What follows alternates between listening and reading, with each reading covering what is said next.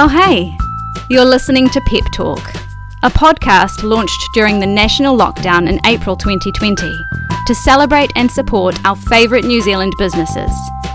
Join Grace Kreft, ex lawyer and former owner of Sweet Bakery and Cakery, to hear about how some of our favourite businesses built their brands, the ups and downs along the way, and what we can do to support them, both now and once business as usual returns.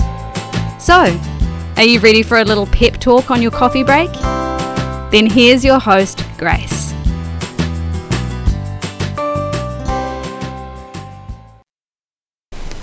When Tesh and her fiance Seb moved to Raglan five or so years ago to live a self proclaimed hippie lifestyle, they never imagined they would end up running the biggest non dairy yogurt business in the country. They were looking for a non dairy alternative to fuel their love of yogurt because dairy had started flaring up Seb's allergies. So Tish started making coconut yogurt in a pot in her kitchen. When she made a too big a batch and had a few spare bottles, she popped them on the Raglan Facebook page, and straight away she had a waiting list of locals keen to get in on the action. And the rest, as they say, is history. Except it's not really, is it? It's never that easy. The rest is actually five or so years of incredible hard work from Tesh, Seb, and their team. From travelling the country with a chili bin, cold calling supermarkets, to outgrowing machinery and equipment on the regular. As Tesh says, it's been one big challenge, but a fun one. Tesh is such a warm, kind, and successful woman, and I can't wait to share her full story with you. From being homeschooled, finishing early, not going to uni, through so many jobs and small businesses, all the way to now, running the Raglan Food Company with her husband, sorry, fiance, while still enjoying everything the Raglan hippie lifestyle has to offer. Let's hear all about it. Hello, hi Tish. Thank you for joining me. Welcome to Pep Talk. Thanks, Grace. Excited to be here. Yeah, it's it's really great to have you on. I had have had you guys on the list of dream pep talk guests for a while, so I'm really excited to hear all about the business and all of your other adventures too, as well.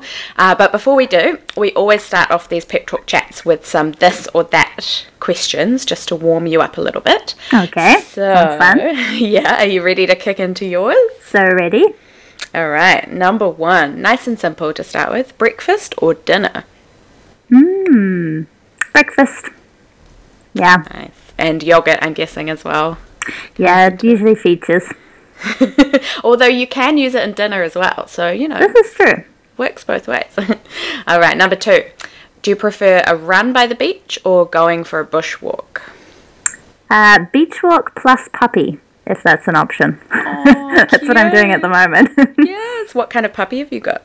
uh, she's a rescue pup. Um, she's a Whippet Huntaway cross. So she's crazy speedy. Yeah. She's so fast. Yeah, That's n- good, and probably needs a lot of walks, I imagine. I am walking more than I have ever walked in my life. yeah, having a dog is really good for you.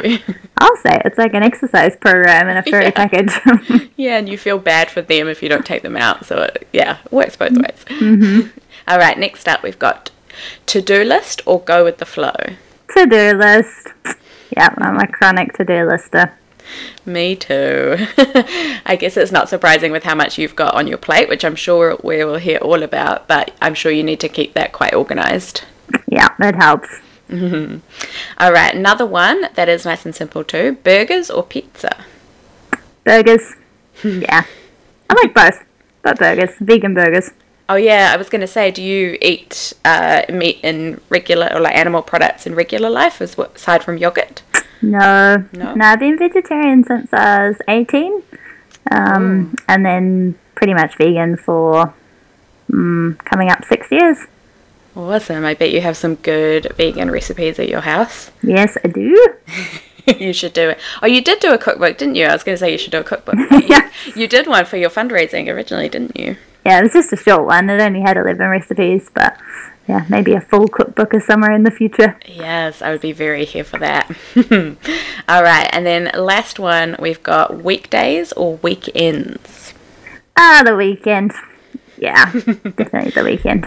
Yeah, you kind of can't beat the weekend. No. all right, perfect. So, to begin with everything, diving into all of the details, I kind of like to set the scene a little bit at the start by hearing a bit about your own background before we kind of jump into the business part of the story. I think it's really cool to hear where everything began for you, and it often leads into the story quite nicely. So, I think I remember hearing that you didn't you didn't go to uni, did you? You finished school early and jumped straight into working. So, maybe you can tell us a bit about where you grew up and what that time was like and that decision making around going to uni for you. Yeah, sure. Uh, so I not only didn't go to uni, I also never went to school. So oh, yeah, wow. quite a different sort of upbringing, I suppose. I was homeschooled, um, so I have never set foot in a classroom um, or taken an exam or yeah, or anything like that. So my sort of education experience is probably quite different to most people's. Um, yeah, we were all homeschooled. There's four of us. I'm the oldest. Um, and mum had decided that she wanted to homeschool her kids before she even had kids. Um, and yeah, and dad was really supportive of that too. So he worked from home as a architect and builder. And um, yeah, we were all at home as well. So it was a lot of family time and also a lot of free time because I could do my work at my own pace and then free up time later to play or read or whatever I wanted to do. So um, yeah, I had I had quite a lot of, of time to think and read, and I loved reading business books. I started reading business books when I was quite little, um, and I came up with all sorts of different little enterprises. like outsourcing my chores to my sister. cool. and um, baking and selling the baking on the side of the road by the mailbox.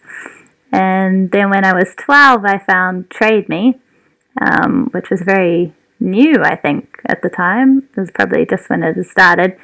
And found I could buy cell phones on there really cheap that didn't have photos or descriptions and then I would take photos of them with a digital camera, a really cheap digital camera that I bought on TradeMe, and um, relist them with nice write-ups and a photo and sell them for a lot more. Oh and wow! That was um, yeah. my first little business model. That's like I love that. It's like marketing, just like straight marketing. It's just You're straight like, marketing, yeah. I added very little other value, to be honest. Apart from, I would clean the phone if it was a bit grubby, and then I would buy a charger if, say, it had a broken yeah. charger or something like that. So Oh, very smart. I love that. yeah, but that was cool, and yeah, I made a little bit of pocket money doing that, and um, so I actually finished school, like finished seventh form when I was fifteen, because you can just work a bit faster, I guess, with homeschooling. Ah, Packed Um, it all in. Yeah. yeah, packed it in. I was Cool. done and sort of ready to do something um, then, and I didn't want to go to uni. I sort of already knew that there wasn't anything I could see myself dedicating four years of my life to. And I knew I wanted to do something businessy or something to do with writing because I'd always loved writing. Um, so I just started working. So I've been yeah, been working full time since I was fifteen. Didn't do an OE, didn't go to university. So I've done I've done a lot of jobs for my age. I was working as a, um personal assistant at an insurance company, and then I worked at an event management company, and then I worked in accounting. Um, then I started freelance writing articles and restaurant reviews for a magazine. I self published a children's book when I was 18, and then I went around and sold it to um, shops. So wow. just I used my savings to print it, and then um, yeah, walked around stores and gift shops and asked if they would stock it. Before then, I also made little paintings on canvases, and I took those into gift shops too and sold some of them. Um, so I've done a lot of uh, just putting myself out there ever since I was quite young. That's Um, fantastic. I guess it's not really surprising where you've kind of ended up with everything with that background. Like, obviously, that spark was in you from a pretty early age. It was good practice. It was definitely good practice, all these things. And you don't realize it at the time, but then looking back later, you think, oh, wow, all those different experiences all kind of added together and became something. Yeah, it's all part of the journey, and you would have learned something from every single one of them that helped the next one and is helping you now and everything. Yep. But I don't think we give enough credit to our past experience often. You know, we tend to Yeah. be very future focused. Yeah. Yeah, unless it directly relates to what you like want to do in a very specific way, then yeah, you don't really credit it as being a valuable part of the experience. Yeah. Whereas like any work experience is valuable. Um, teaches you, yeah, about other people. You learn about yourself. And then I ended up in Christchurch, um, and I was working for a radio station down there. Um, then I got involved in a group who were doing venture development as part of the startup incubator space down there. Um, yeah, I was doing all sorts of different things. I was writing articles for web development companies. Um, and then the earthquakes struck and kind of changed all the things I had on the go in Christchurch. It just didn't feel like somewhere I wanted to be anymore. The whole vibe changed, and a lot of the things that I was involved in couldn't um, couldn't continue operating. I was running like a little networking group at a, a cafe. The cafe was sort of destroyed, and yeah, um, That's full on, yeah. yeah, it was full on. And then moved uh, up to Auckland. Is And that where you met your husband? Yes, I was just husband? getting to him. Mm. Um, he's not my husband actually. We're engaged. this is the, Oh. the never-ending engagement. We got engaged right before the yogurt business started. So we'd set a date for the wedding. We're starting to plan it, and then everything just snowballed with the business, and we Oh. just kept saying, "Oh, we'll put it on hold till next year. We'll put it We'll on hold till next yeah. year." so it's still on hold. Oh wow, Um, yeah, because I saw that you were that you had been engaged, and then because your nickname and your Miss, Mr. and Mrs. Mr. Coconut, Miss I was like, well, yeah. must be married because it's Mrs. Coconut. yeah. No, people in town started calling us that. The owner That's of the cute. local um, organic shop, he actually started that. We used to Oh. walk in together with our chili bin, delivering the, the yogurt to him. He was our first stockist. And he'd be like, oh, here comes Mr. and Mrs. Coconut. And I was just like this. So then we ended up putting it on our t-shirts.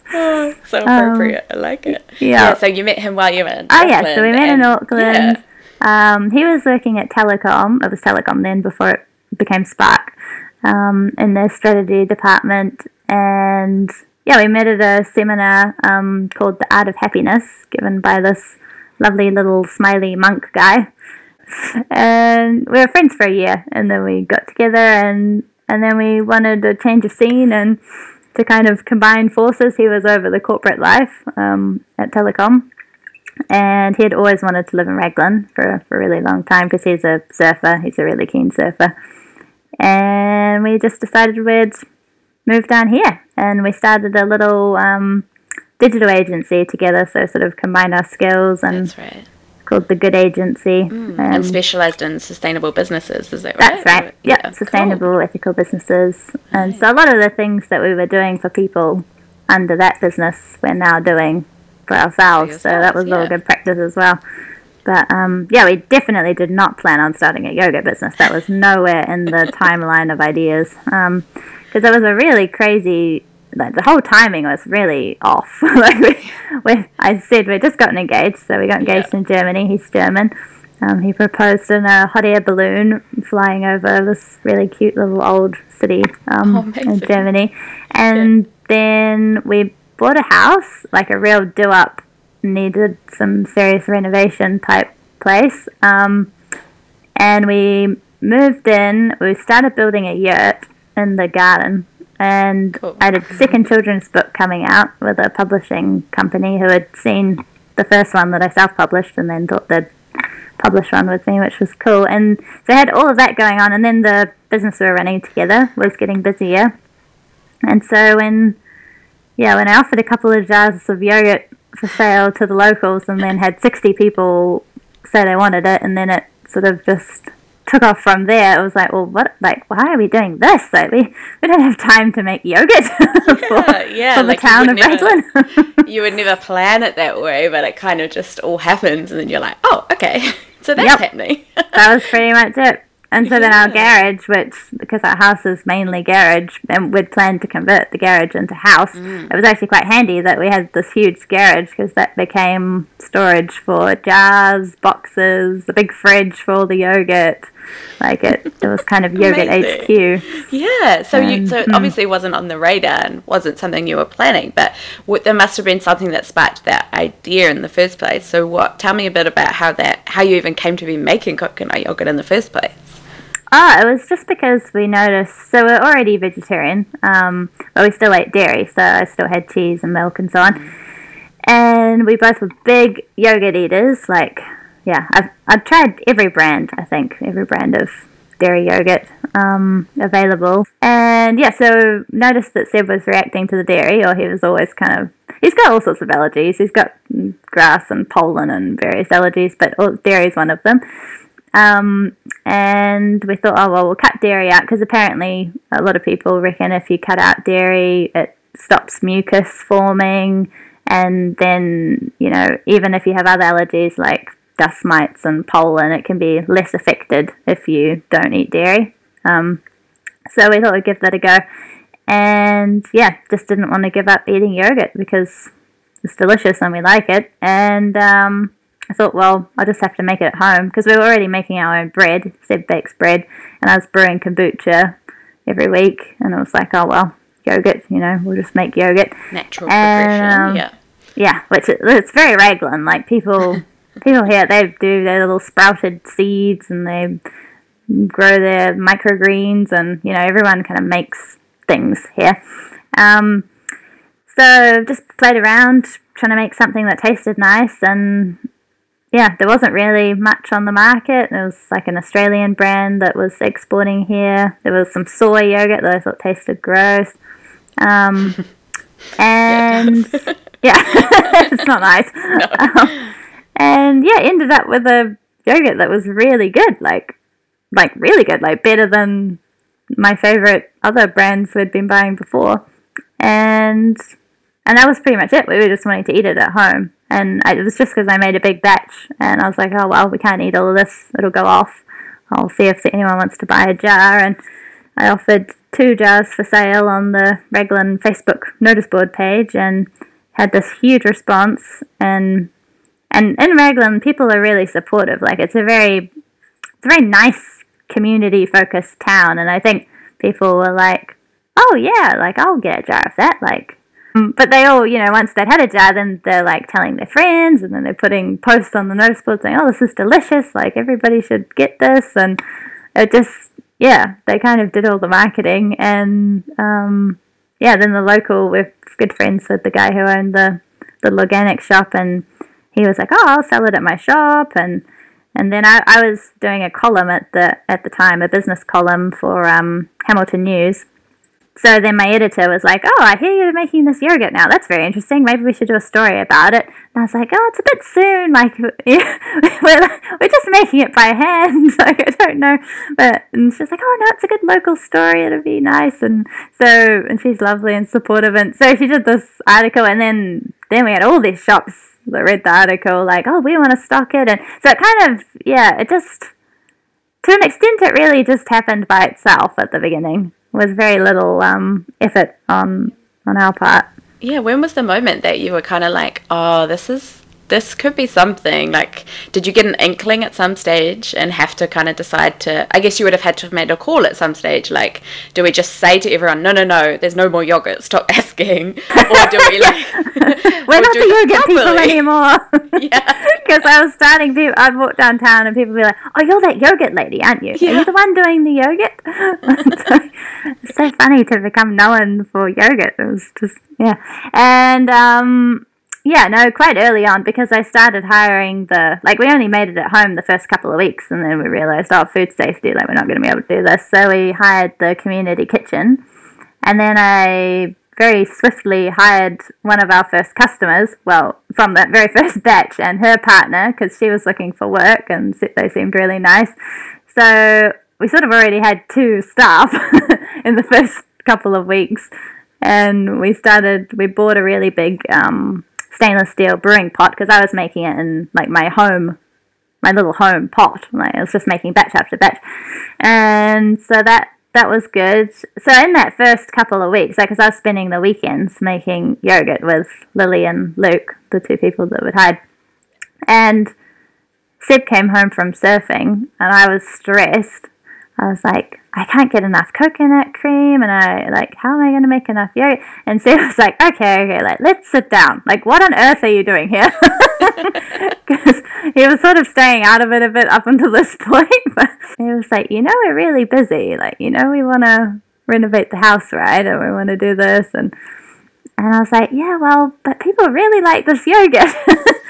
and so he was like, okay, well, we'll just set, we'll set a goal and then, you know, maybe we can just have a nice little self-sustaining business and some friends of ours can run it. Like, that's what we were thinking. We're like, oh, well, there's lots of hippies that don't have employment in Raglan. Like, someone would like to run a yogurt business on the side.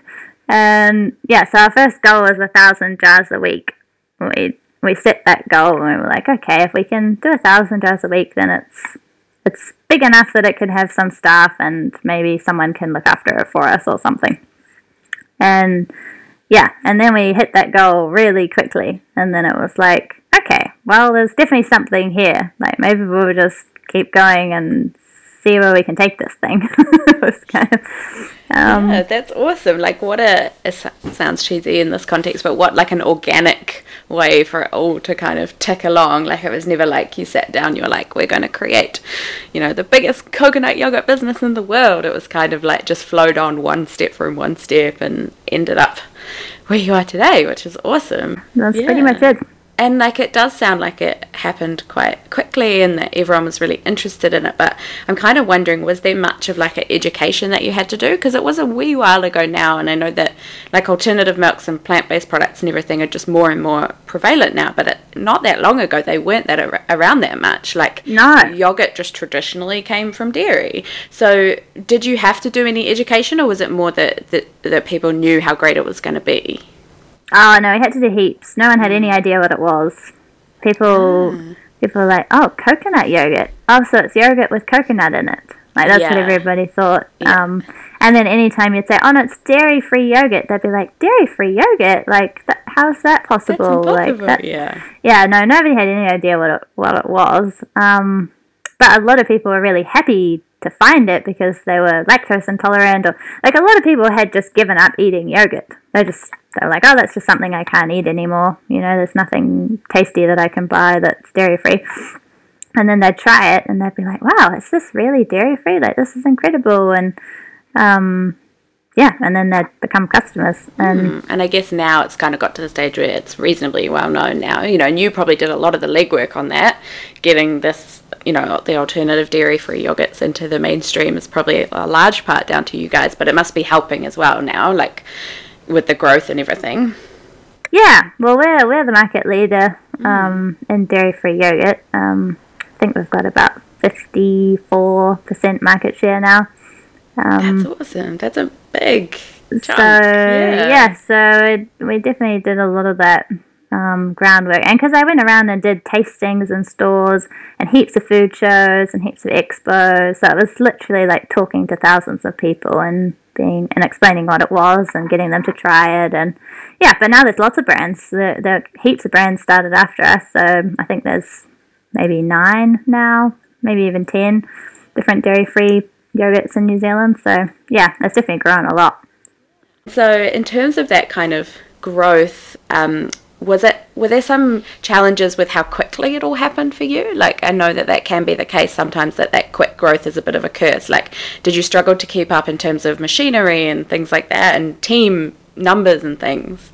Everything was a challenge. yeah. Everything is still a challenge. yeah, well because because it happened how it happened with no no real plan, no past experience, no capital because we just got a big mortgage on our do up house.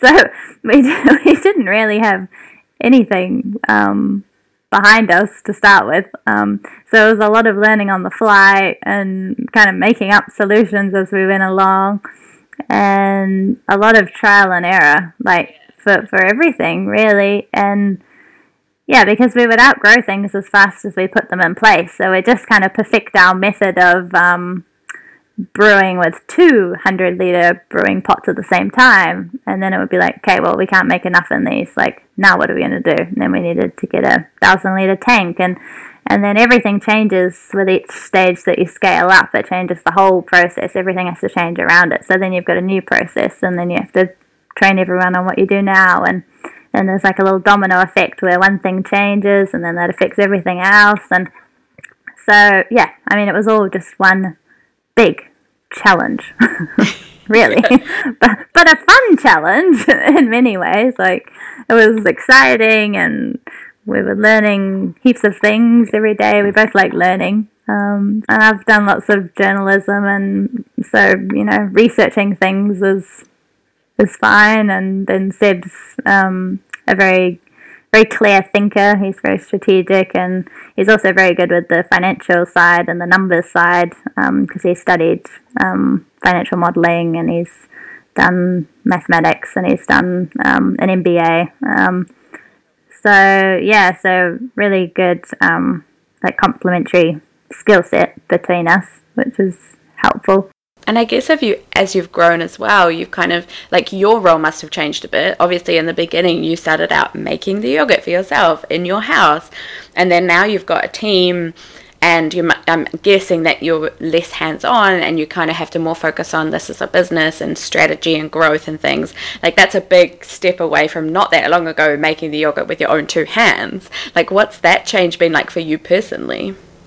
Well, I've done nearly every role in the business. So I've done making the yogurt, I've done packing the yogurt, I was the dispatch manager for a while, I've been the HR person, and I'm still kind of the HR person to an extent. I did all the hiring, um, I did all the sales, so I went around on a road trip around New Zealand with a little chili bin and literally just walked into supermarkets and asked them if they wanted to stock the yogurt, like which is not the right method. I now know like you're not supposed to do that. You're supposed to go to the head office and then you're supposed to get approval and then you're supposed to get loaded in the system and yeah. and I just just bowled right in there with the yogurt. Um, but it still worked. It obviously um, worked. Yeah, I was gonna. Yeah. yeah. Maybe. Yeah. I don't know if it would still work now, but it worked then and yeah, so I think it's really good because between Seb and I, we've we've done a lot of the roles and we kind of know what's involved in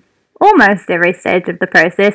He really understands the technical side better than I do because um, he's bought all the equipment and commissioned every upgrade and you know he, he's got quite a like a technical sort of engineering type mind um, but yeah, it, you have to keep moving yourself out of positions and filling them with suitable people. Because um, I'm not suitable to do all these things. Like I'm just doing them because I was who you was available. To. But yeah. um, yeah, that's very true. It's like, yeah, it's so helpful that you've had that experience between the two of you. Like it will really help you as you grow because you understand so much of the intricacies of the business, but at the same time, you have to be careful that you don't get caught up doing things that someone else could do, where you could be better used somewhere else that uses your skills to the best advantage and things. So it's a bit of a double edged sword, I guess, to some extent. Yeah. Yeah, that's really true.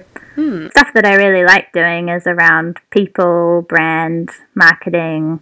Like, those are the things that I enjoy the most. So I think there's also a lot of benefit in like catering to your strengths and trying to do more of the things you enjoy because you're just better at those things. yeah, yeah, and I'm glad that you said the things that you enjoy as well because it's the things that you're good at, but it also needs to be the things that bring you joy and that you get satisfaction in because otherwise it's just not sustainable if you're grinding away in things that you're like resenting mm, as you're doing yeah, what's them. the point? yeah.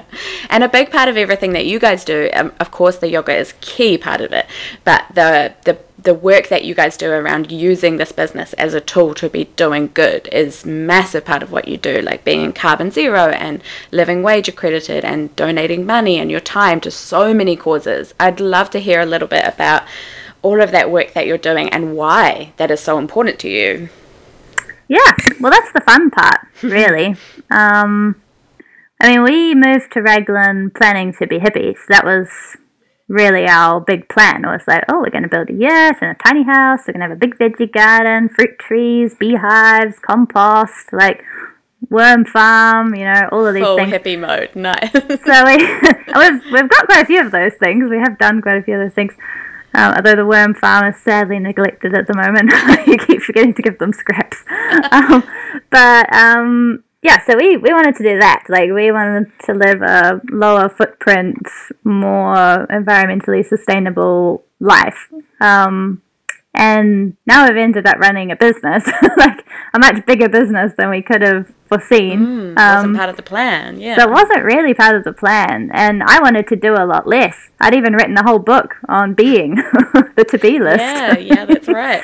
um, and so that was that was what we wanted wanted to be doing more of. Um, but so now that we have this business, it's like, well, we've got this. You know, it's an opportunity. It is a platform, and we may as well do the things that we believe in with it. Um, so yeah, so I've tried to do that where we can. So all sorts of different projects, planting trees on polluted waterways, sponsored beehives.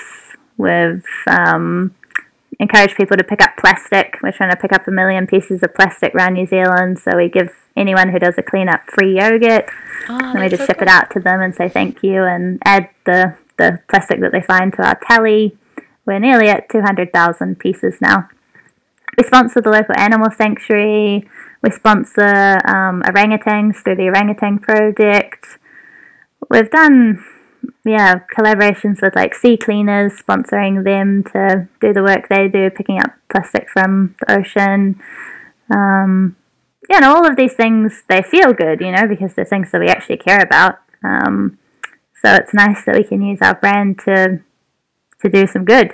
Um, and then out of that is things like carbon zero, because yeah, it didn't seem, it doesn't seem right that as a business, just speaking generally, um, as a business, you can have a huge carbon impact, but not pay for that.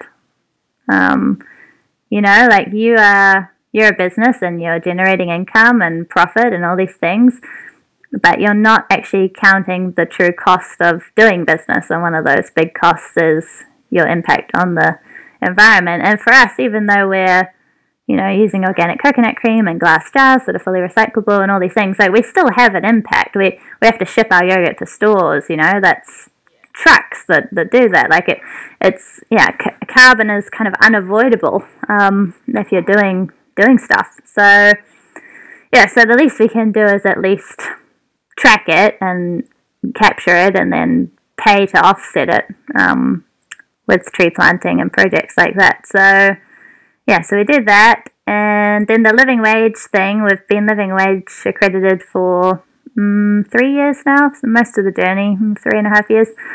Um, and that was just because we felt bad not paying our staff well. it just didn't feel like minimum wage. Just it's so low. At the time, it was well lower than it is now. Um, and so we put it up as quickly as we could. I mean, at the start, we really couldn't afford to pay anyone hardly anything, and we weren't making anything. Um, but it just, I guess, it just locks you into um, increasing as inflation increases or as um, cost of living increases, so that you can kind of guarantee like that your staff are getting enough to, you know, be able to buy decent food and and have a decent life and afford to go on a holiday and all these sorts of things, which often, yeah, people living on a minimum wage just just can't really do. so cool that you guys do so so many different things in that space as well. Like a lot of brands, I guess, would kind of treat those kind of activities as a bit of a ticking the box exercise sometimes. Like it's gotten to the stage now where it's expected that most businesses will do something in terms of community or consciousness and things like that. But I feel like you guys have gone so big with it and spread it so wide that it's just really like living and breathing part of the business is as how it comes across, I guess. Yeah, and most of it we don't promote. Like a lot of it, I've never even posted about or said we've done. Like we support, we support all sorts of causes. People come to us every every day um, asking for something, and we try and say yes wherever we can. I just don't think, I don't think I could run a business that didn't do these things and still feel good about myself. yeah, and I love the way that you've woven in your like personal what was important to you guys personally and the life that you guys were looking to create. You've kind of woven that into the business because like that makes total sense because when you own a business like this and you both work in it, it is part of you personally. So it's not surprising, but it, yeah, it just shows what was important. And I love the way you've built that into the kind of DNA of your business going forward. Our faces are on the product, like literally. So yeah, we we we have to take complete responsibility for how we do things and the choices that we make because it really does come right back to us. Like it's not a big corporate where there's layers of management, you know, before you get to anyone who's actually responsible for anything. it's like it's really us. That's so true. It's so personal, and I think that's the way with most businesses that you run, you know, that are run by the owner, um, that it, it does feel like deeply personal to them, which is part of what makes it so special, I guess. You care a lot more. Yeah, we've heard a lot about the business and, and everything that you guys have got going on, but also you personally do a lot of different things. Uh, and so you do like speaking and coaching, and like you've mentioned, you're an author and a writer and an editor and so much more. And so I guess like it sounds quite cheesy to say that you do a lot. But like I've run a small business and I've run one with my husband and I know how consuming it can be. And so I'm genuinely interested to hear and I think people will be too. Not in a like a cheesy, I don't know how she does it kind of way, but, but more in like a practical way. Like what tips have you got and what have you learned about getting things done and prioritizing and creating opportunities that you can kind of share with us from what you've learned? Okay, that's a good question. Um, I don't know how she does it. yeah, because I get that a lot. I get that comment that. all the time. Oh, how do you do it all? Yeah, you do so I much. thought you might. Yeah. Um, well, tip number one: uh, no children. so I feel like if I had kids, I, I mean, I look at friends with kids who also have businesses, and I'm just completely blown away by how they manage to do it because it's just so much time and energy and love that you know needs to go into um, kids, and we don't have kids. Things, yeah. And even having a puppy now, and we've only had her for two months, and I mean, it must be nowhere near the level of work of a kid, but it already feels like, wow, this is an extra responsibility. Like, you know, I have to walk this puppy every day for two hours. I have to find that time from somewhere, and I have to prepare her meals and take her to the vets, and you know, like there's definitely similarities. There I have a lot more respect and appreciation for all working mothers. Um, so yeah, so I think um, tips wise, um, my whole life I've loved doing multiple things. I get really bored if I just have one thing to focus on. So even when I'd have a job, I would have some sort of side project or side hustle or something I was doing for free for someone or so there's always multiple things on the go and I just think that's my personality and I just need to, to do that. Um, and on the personality thing, so I'm a Myers Briggs personality coach. So that's um, right. Um, that's yeah. something that I'm really into, and I do that with all the team. Um, so I do think a lot of it comes down literally to your your wiring. Like not everyone is wired to be doing lots of different things, and for some people it would be really detrimental to try because if you're wired to you know go deep in one area, one topic, really focus, which is more my partner. He's much more wired that way. Um, then you should do that. You know, like don't wear yourself out trying to do all these things that you just don't have the energy for. Like you need to do what energizes you. So I get energy from having multiple things on the go.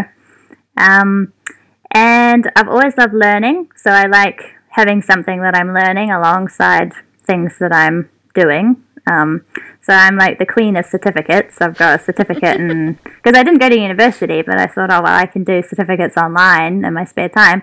So I have like a certificate in business management, and editing and proofreading, and writing children's books, and I have all these certificates. Um, so, and I think that's just good to keep your brain stimulated, give yourself new information and sort of insights into things. And I don't procrastinate. I am not a procrastinator. I really like to just get on with things. So I think that helps a lot. I think a lot of people lose quite a lot of time in procrastinating, putting things off, coming back to it, putting it down again, coming back to it. You lose a lot of time doing that. And I remember as a teenager, somebody there on this course um, told us that whole eating the frog metaphor, um, which you've probably heard, which is just find the ugliest thing on your to do list for the day and do it first, like eat the frog like the thing you don't want to do. um, and that stuck with me. I was Like like, yeah, yeah. that's good. Like, just get it out of the way, then it's done. You don't have to think about it. Because otherwise, you have all this brain space that's ticking in the background, thinking, oh, I have to do that thing. I have to get back and do that thing. Oh, I don't want to do it. Oh. And it pops up when you're trying to get other things done. yeah, it into ruins all your other Yeah. all your other work. So I think the last thing is just being healthy. Like being like you can't really undervalue how much more you can get done when you're in good health and you have good energy levels. Like I, I have a lot of energy. I can I can work a lot and do stuff in the evenings and still have energy. Um, and I think that's because I've always taken good care of my health. I've never smoked. I don't drink. I take quality vitamins. I eat good food. Um, now I'm doing a lot of walking. so, yeah, I think all of that really helps as well. Yeah, that's good. Oh, there's so much gold in there. But yeah, I agree on so many of those things. Like, and I also love how honest you are about that. Like in terms of, you know, saying like you don't have kids at the moment, and that's a big part of it. And I think a lot of people, like you kind of alluded to, get caught up in sort of that comparison factor of like, well, she's doing all these things. I should be too, but it's like, well, it might not be the time in your life for you to be doing that, or um, it might not be your personality, like you said. And there's no point forcing, what is the phrase, like forcing a square peg into a round hole. Like if it's not you, then just because it's her, it doesn't mean it should be you, and that kind of thing. So, yeah, so much good stuff there. Talking with um, one of the team about this just last week, um, about that quote comparison is the thief of joy. That's It's a so true. favorite. Yeah. yeah. And so I'm also interested in that sim- same kind of topic, and I'm conscious of time because I have so many things I want to ask you. But like you, you've talked about how much you love like surfing and nature and exploring, and that was all part of kind of why you moved to Raglan and everything. So I want to know, like, do you still, do you manage to find time for those things as well that you kind of personally love, or do you find that when it gets busy, those are the first things that go? Yeah, um, think overall we've still managed to have a pretty good work life balance. I mean, I look at people working in Auckland and other bigger places, and there's so much time lost just in driving places, you know, getting to meetings, getting to work. So we don't have that. We're really lucky to be here. We can just walk down the road to the factory, or like it's so close. Um, and Seb still definitely makes time for surfing. Like surfing is his number one love in life. So- or maybe I am, and it's Oh, yeah, second. that's but right. It's pretty close. Like between you. the two things, it's definitely close. Um, so he he's amazing like that. I'm not as good at um, dropping work to do something fun for myself. I'll I'll get the work done and then sort of reward myself later. But the thing with surfing is if the waves are good, they're good and they're only good for maybe one hour of the day, you know, so that's the hour that you need to go surfing. So so he yeah, he will if it's good he will surf. Um, I'm a wuss and I only surf in summer because it's too cold for me in winter. Um, but yeah, I love reading. I've always loved reading, and so I make time for that. And I'm in a book club um, with some friends in Raglan, and we get together every month and talk about the books we've read. And so I, yeah, I make time for that as well. And then now with the puppy, um, which I've wanted to have forever. I've wanted a dog for years. Um, so that was sort of a a COVID uh, goal. well, COVID just made that possible, really, because everything got cancelled, and we were meant to be doing overseas trips and supplier visits and expos and all these things, and they just all got cancelled. So I was like, okay, I'm getting a puppy now. Looks like we're getting the dog. yep. So Nice. yeah, so now I'm getting to to go for walks and meet up with people to do that. So I really enjoy that as well. So yeah, no, I think I think I mean some days we have to sacrifice things we would prefer to be doing because just the work is urgent, it has to be done, and we're the people who have to do it. Um, but we do we do try and energize ourselves with things we like to do. Sounds like a good lifestyle. I like it. Yeah, Raglan's good. If we were not in Raglan and we were doing the same thing somewhere else, I think we would be incredibly stressed. It'd be very different. You're right. Yeah, I live a, a bit out of Wellington and in a in a smaller town in the Wairarapa, and yeah, I, I feel that kind of everything's just easier, and so mm. things that if you lived in a big city would be quite stressful and difficult and time consuming, it's just so easy, and it just it, you don't realize how much that removes everything off your plate and allows you to open up to other things until you actually experience it. I think. So true. Hmm. And so, looking to the future a little bit, uh, in terms of the plans and everything for because it's Raglan Food Co. So does that suggest that at some stage you you think you will diversify into other kind of plant based foods or coconut products, or is it that you feel like you stay in your lane and do what you do well? Uh, nope, that's definitely the reason. Um, so we've been Raglan coconut yogurt for ages, and then we were thinking about it, and we're like, oh, well, we can only ever make yogurt. Like, that's yeah. quite limiting.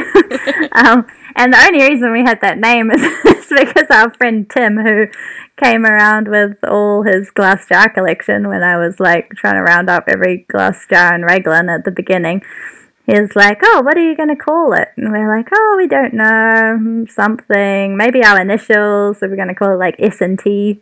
Um, he was like, oh well, it's coconut yogurt, and you're making a Raglan, so it's Raglan coconut yogurt. And we're like, yeah, okay, yeah, done. That's good. it seemed a bit long to start with for a brand name. We're like, oh, it's quite long when you write it down, but yep, that's what it was. So um, yeah, so now Raglan Food Co. That's in preparation for launching new things, um, all of which have been put on hold thanks to COVID, the great uh, put on holder of things. Um, but yeah, hopefully next year we'll be able to to launch some new things that are not yogurt but are dairy free. Oh, exciting! I will keep an eye out. That sounds very cool. And then overseas as well, you do a bit of in that you're in Australia and Singapore and and overseas a little bit more. Is, is it quite challenging for you, like distributing a product like that from Raglan to the world? Like, does it have to be? I guess has to be chilled and everything. Is that logistically quite hard to grow because of that? It's a nightmare product to yeah. export. um, I look around at other people. I know you had Roman from Fix and Fogg on your mm, show a while ago. Yeah. I'm like, oh, peanut butter such a long shelf life, yeah. ambient storage. Oh, wouldn't that be beautiful? Um, yeah, yogurt. Yogurt is hard. Short shelf life needs to be chilled. So that, that's fine. I mean, our, our main business is here in New Zealand. Only 5% of our sales at the moment are from overseas, and that's just Singapore, Hong Kong, and some Pacific Island um, countries as well. And it does limit the the distance, you know, you, you couldn't really go too far um, because of the shelf life. And that's not a bad thing either. I mean, I'm not really a big believer in like global domination. I don't know. Global domination does make me a bit wary. when you think of hard, everything it? that it entails and then yeah. all the carbon that you need to of admit course. to yeah. get to global domination. So for us, if we were going to really um, do anything overseas, we would need to set up production in, in places that were closer to where we were um, sending it to. Because New Zealand, I mean, we're at the bottom of the world. Like, it's not, yeah, it's not it's a convenient not a location place, for shipping. No. so yeah, so that's us for the moment with um with export. And you know, COVID came along and kind of knocked over a whole lot of plans that we'd thought we wanted to do offshore. We were looking at setting up in the US, for example, and had found a contract manufacturer there, and we are looking at that.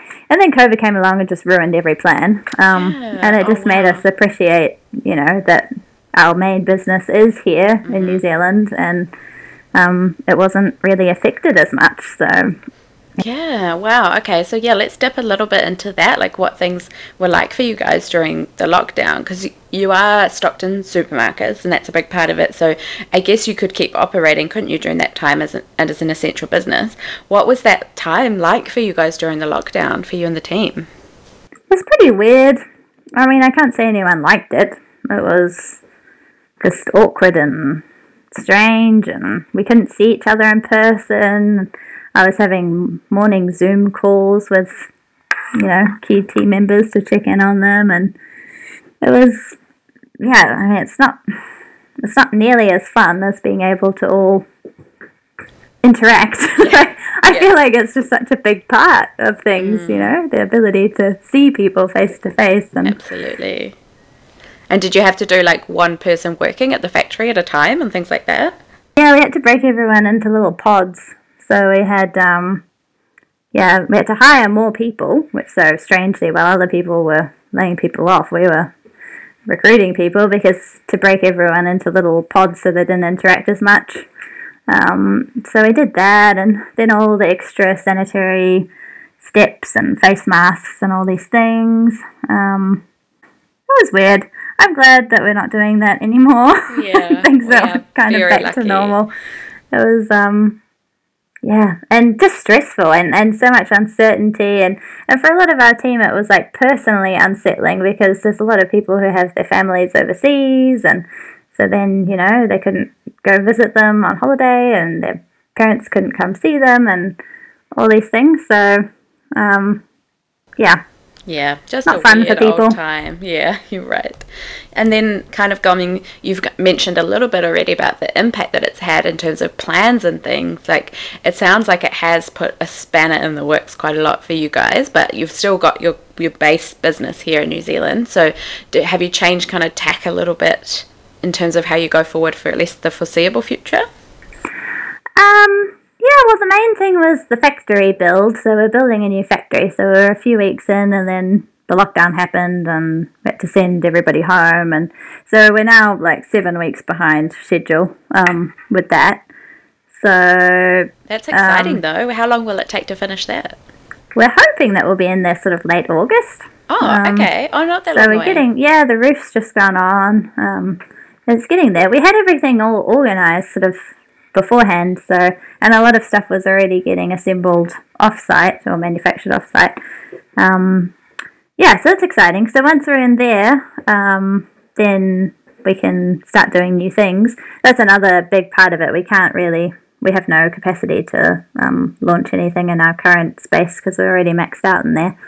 Um, so yeah, so it, it kind of just pushed everything out. It just delayed everything. Um, and we had weird sort of up and down sales over that COVID period as well. Um, yeah, they weren't they weren't consistent in how they normally are. got a lot of like projects and plans and you know you- you're the kind of person that makes things happen and just gets on with it and it I don't know about how you found it but it, for me it was quite frustrating like feeling like I couldn't just do things that I wanted to do Yes. not not talking about going out for coffee and things but like making things happen and, and bigger Yeah. things you're like it's just frustrating to have something outside of your control being like nope not nope, doing that anymore You can't do nothing. Pretty much. Yeah, but but then as well, it kind of gave you the opportunity to to have your dog arrive and to be really present in that moment. So I'm sure there was some silver linings there as well for you guys. No, it was nice in lots of ways. I got to do a lot more writing than usual, which was nice too. So I will say a big thank you to you for coming on. I like I said, it's been a dream to chat, have this chat with you, and I feel like we could say so much more. But I will let you run on. And yeah, thank you for joining me. Ah, it was really fun. Thanks, Grace. Awesome. Thanks, Tish. Take care. Okay. Bye. Bye. So you might have noticed that the ending there was a little more abrupt than usual because Tash actually had to run off just before the end because her puppy, who we heard all about during our chat, had escaped next door to chase the neighbour's cat. I can't say that we've had that one before. But it was such a great chat, and even though Tash didn't quite get to the part where I asked for a little snippet of advice at the end there, I thought I'd let her off the hook because she already shared so much wisdom throughout the episode. I especially loved hearing all about how they are using this business as a vehicle for doing good and all of her very practical and handy tips around getting things done. She balances her hippie lifestyle with her badass businesswoman vibe so well, and it really was so fun to hear all about it. Thank you to you for having a listen in, and if you are loving Pep Talk as much as we do, please tell a friend to have a listen. And until next time, bye!